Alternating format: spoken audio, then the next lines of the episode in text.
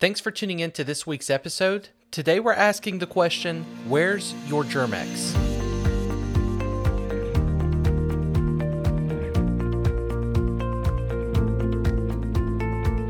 Thank you all so much for tuning in to another episode of Cast the Word. I pray that each of you are staying safe, staying healthy, and staying blessed today.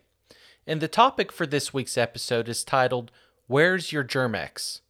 And as a result of the pandemic, we all have become more aware of the importance of washing our hands and sanitizing our hands. And this sanitary practice has been pushed to the forefront of our daily lives because of COVID. We're more aware of this. We we may think about it more, or at least be conscientious of the importance of sanitation right now. We we see hand sanitizer all over the place.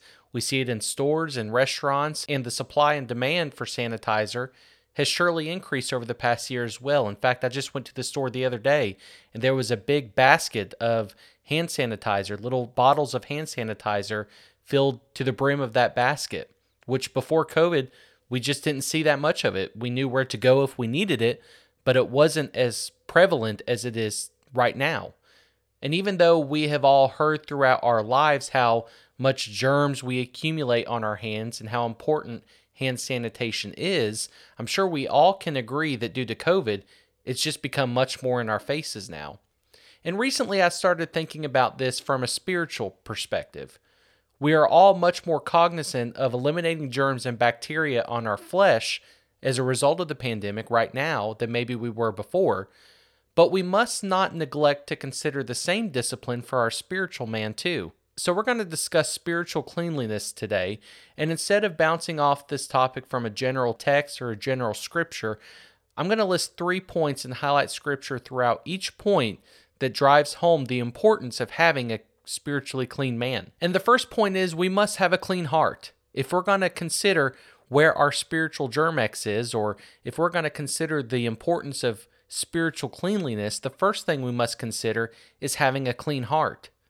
In Psalms fifty-one, we read David's prayer of repentance after sinning against God when he committed adultery with Bathsheba. And in verse ten of that chapter, we read, "Create in me a clean heart, O God, and a right spirit within me." From a spiritual perspective, when we consider the spiritual man, the heart is the epicenter of perpetuating a clean spirit. If your heart is black, then your spirit is black. The heart affects everything you do. If you have a black heart, then your speech will be black. Luke six forty-five says, "Out of the abundance of the heart, the mouth speaks." If your heart is not pure, then you can miss God as big as Dallas, Texas, and even be separated from God. Matthew five eight says, "Blessed are the pure in heart, for they shall see God." If you're not pure in heart, you miss God. It's really that simple. It's important for the body of Christ to take the spiritual Germex, which is the Word of God, and cleanse our hearts with it. It's important for the body of Christ to bring to light things in our lives that are not pleasing to God through prayer and sanitize it out of us. Without having spiritual awareness, we can quickly become infected with a spiritual pandemic that will cause our spiritual man to fall weak and sick. And that spiritual awareness comes through the washing of the Word and through communion with God. Ever since the fall of man back in the Garden of Eden, our hearts have been tainted. We've been cursed with sin. And it's important that as a believer and as a follower of Christ that we always self-reflect in the presence of the Word to ensure that we are not walking with impurities in our life. And sometimes it's hard to be self-aware of these things. In our own minds, we may think we're on the right path, or think that we are living clean. But then we open the Bible and, and maybe find something documented by man through the inspiration of the Holy Ghost and realize that this thing we've been holding on to has caused our hearts to be deceived. If we are not conscientious and diligent to guard our hearts, then we can easily be deceived by our own self. We read this in Jeremiah. Jeremiah seventeen verse nine says, "The heart is deceitful above all things and desperately sick. Who can understand it?" This concept of cleansing our hearts takes spiritual maturity. It requires us to look deep within, to examine our ways, and to line up with the Word of God, even when it's hard or uncomfortable to do. This is what it takes for us to move from drinking milk to eating meat. Second Timothy two twenty-two says, "So flee youthful passions and pursue righteousness, faith, love, peace, along with those who call on the Lord from a pure heart." If we want the Lord to really change us from the inside out, if we are to make a difference in the world around us, then above all else, we must seek a sanitized heart. We must seek a pure heart. This will allow us to truly show Christ through our lives. A pure heart will allow us to really love people the way Christ loves us. And again, the first step to purifying your heart is to stay in the Word and to obey the Word and to pray the Word over your life. First Peter one twenty-two says, "Having purified your souls by your obedience to the truth, for a sincere brotherly love, love one another earnestly from a pure heart." The start to having a sanitized heart is to obey the truth, which is the Word of God. The second point is we must have clean hands, and this point can be tackled from multiple different angles. And one quick angle is the work we do with our hands, the physical work we do with our hands. Today, it seems like the topic of work is avoided and even hated by many. So many people today avoid work at all costs due to some lack of desire to want to work. Understandably, there are people that physically cannot work, and I understand that, but that is not the class in which I'm speaking about right now. We should desire to do work, and we should desire to glorify God with the work of our hands. Psalms ninety verse seventeen says, "Let the favor of the Lord our God be upon us, and establish the work of our hands upon us." Yes, establish the work of our hands. When we work in our jobs, we must be diligent to not labor in vain, but instead do your work as honor unto the Lord. Whatever your job is from a, you know, a secular perspective, the Lord has given it to you. It's a gift. Every good gift and every perfect gift comes from above. And that means your gift of employment, your ability to pay your bills and put food on your table. We can so easily let this truth drift by us. We all get stressed from time to time with our jobs, and we can even let the work we do debilitate us mentally. But Colossians three twenty-three says, "Whatever you do, work heartily, as for the Lord and not for men, knowing that from the Lord you will receive the inheritance as your reward. You are serving the Lord Jesus Christ." This is one thing that I try to pray personally about, you know, every now and then. Admittedly, I don't do it or consider it as much as I should, but I recognize the importance of this truth. But the work I do secularly should be approached as unto the Lord. Yes, I have a boss, and yes, I have a company that I work for and that I have to answer to, and many of us can relate to that, but I have the opportunity because ultimately the Lord gave it to me. And whatever work you do with your hands from a physical perspective, consider next time that this work is for the Lord, not for man. Proverbs sixteen verse three says, "Commit your work to the Lord, and your plans will be established." And there are many other verses to drive this point home, but suffice it to say, don't let the mundane rituals of your job be done in vain. Do it to God. Do it unto the Lord. This mentality, I believe, will help purify your hands and the work you do, and will bless you when you consider that what you're doing is committed to God, because God gave you that job. And that's one way to think about when we consider cleaning our hands. It, it, we can consider the work we do and the work we do with our hands, and from a physical perspective, to just bless God with that job, with that work that you do. And the second angle to this point is the fact that sometimes we can do things sinfully with our hands as well.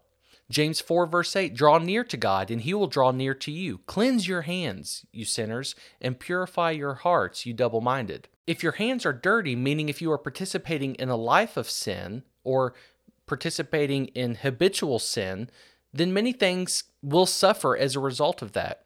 And that's pretty obvious. And obviously your, your worship will suffer as a result of that too. First Timothy two eight tells us to lift up holy hands, and that's one way we bless God and we worship God, and we read that throughout Scripture about lifting up holy hands unto the Lord. And if our hands are dirty, then they can't be holy. Now understand that when I say that, I'm not advocating a works gospel here. We're saved by grace through repentance and through the blood of Christ alone. However, that does not mean that we should not strive toward righteous living and avoid sinful things with our hands and with our actions. There's a balance there. My pastor once said that somewhere between law and lasciviousness, there is liberty. We can't be stuck in the ditch focusing on the law, trying to work our way into heaven, trying to accomplish our salvation through our hands, through our work or, or our deeds, but we cannot live a life of lasciviousness either. We can't be carefree. And if we're not careful, we can be on the ditch in either side.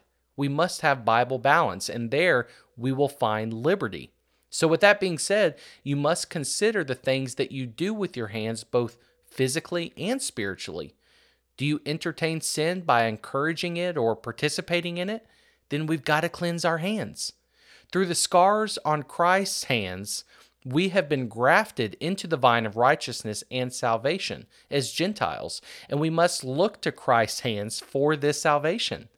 By the cleansing of our hearts and our hands, by washing them in the blood of Christ, then, then can we lift up our holy hands and let our worship be unto God like a sweet fragrance. Job seventeen verse nine says, "Yet the righteous holds to his way, and he who has clean hands grows stronger and stronger."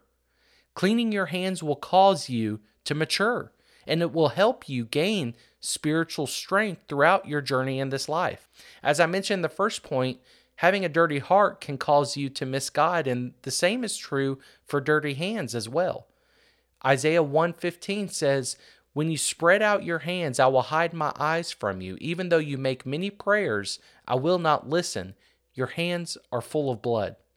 If our hands are dirty through sin and through neglecting God's word, then God will distance himself from us. We must approach the throne boldly, but we must make sure that we are purified when we do by washing our heart and washing our hands through the blood of Christ. And the last point is that we must have a clean mouth. Man, the mouth can get us into so much trouble, can't it? And like I said earlier, out of the abundance of the heart, the mouth speaks. And James teaches in his book about the power of the tongue, be that for the good or the bad. The tongue, which is our speech, can either lift people up or it can tear people down. Which path do you want to take? Ephesians four twenty-nine says, "Let no corrupting talk come out of your mouth, but only such as is good for building up as fits the occasion, that it may give grace to those who hear." The psalmist prayed in chapter one forty-one, verse three, to set a guard over his mouth and to keep watch over his lips, a prayer to God. And that's got to be our prayer too. And this is an area that I know we all can do better in. How many times have you in your past said something and immediately wish you didn't say it? I know I have. But we know that there is no rewind button in life, and the words we speak are powerful. And as I stated, they can either build people up or they can tear people down. They can help encourage relationships or they can end relationships. We see this come to fruition all the time when we're in arguments or when we're upset about something, especially if that something is a someone and we're upset with someone and in an argument with someone about something they did or, or whatever it may be. We speak emotionally. And after tempers subside, then maybe we have that hindsight is twenty twenty perspective. Maybe we wish we didn't say the thing we said. Maybe we responded too quickly in the heat of the moment. The problem is that it was said. What you said is said. You can't take it back. And more than likely, someone might have been hurt by the things that we have said. Then we have to work to reconcile, to repent to God for what we said, to ask for forgiveness from the other person, apologize to that person, and work to rebuild what we tore down with our tongue. Proverbs thirteen verse three says, "Whoever guards his mouth preserves his life. He who opens wide his lips come to ruin." Sometimes it's better to remain quiet on certain things. Maybe think it over before you say it. Don't let your tongue destroy you. Now is the time that we all must consider sanitizing our mouths, because the mouth is one of the best witnesses to Christ. In fact, when we are talking to people, it's obvious that the mouth is the tool that we use to help witness to other people, to help provide a testimony and maybe lead people to Christ. If you try to witness to someone right after you cuss them out, chances are your witness to them has been tainted and it's not going to be effective. But if our hearts are not pure, then we cannot expect our mouth to be pure either. So we've got to start with our heart and then work on our mouth after. In the world we live in today, everyone is quick to judge, quick to anger, quick to spout off at the mouth and tear someone down. It seems like the issue of anger is just so alive today, more so than ever before. We're all on edge. There's so much anxiety and anger going on right now. And I believe personally, so the church goes, so does the nation. I believe it's up to the body of Christ to make a difference here in this specific point. If you have on your social media page, for example, in your little bio that you're a Christian, then I encourage you to be conscientious of what you say. Even if you don't brand yourself as a Christian on social media, and maybe you are a Christian, then still be careful with what you say. But we've all seen those posts sometimes from a fellow believer that, you know, has on their bio page that they're they're saved by the blood of, of Jesus, and yet their posts seem so contrary to the Word of God. There's there may be so much anger or just negativity or whatever it may be. I'm sure we all have seen that. I know I have, and I'm sure you have as well. And we have to be conscientious about the words we say on social media, especially because no one hears the tone behind what you're saying it. And that's another thing that I haven't really gotten into is sometimes it's not so much what you say, but how you say it. Both the execution of the words you use as well as the delivery of the words that you use can either be powerful for the good or for the bad. And it's something we all have to take inventory of. It's something we all have to reflect on and, and really be disciplined here because, like I said, your words, they come out so quickly, and then maybe later you think, oh, I wish I would have said that differently, or maybe I wish I wouldn't have said that at all. And the deeper we get His Word into our hearts, the more powerful we will be spiritually, and the more pure our heart will be, and the more loving your mouth can be to those around you. So it all goes back to the Word. It all goes back to Jesus. And I know that's no surprise there, but you know, this is something that we all have to just really take inventory of and just be diligent about because it's something we all struggle with. I know at least I do. I won't speak for you, but I'm sure that many of us, if not all of us, can admit that sometimes our tongue can get us into trouble. So we've got to be careful about that and just make sure that we are we are really sanitizing our hearts, our hands, and especially our mouth. I know I had three points here, but if I could just list one quick bonus point, it's to cleanse our minds. And I, I didn't really hammer down on this as an in-depth point because I've made a lot of episodes, or at least a few episodes, I'll say, on this podcast about the power of the mind and, and how detrimental it can be for us at times. And in fact, most spiritual warfare that we battle comes to us through our mind. And Paul teaches us in Romans to renew our mind by the washing of the Word. And we've spent a lot of time on that verse here in this podcast. But if you haven't picked up on this by now, every answer to the problems that we face in this life and every answer to how we should live comes from the Bible. That is our manual for life. So I didn't spend a lot of time on that, but I do just want to highlight that real quick, that we've got to cleanse our minds as well. And, and it all goes back to the Bible.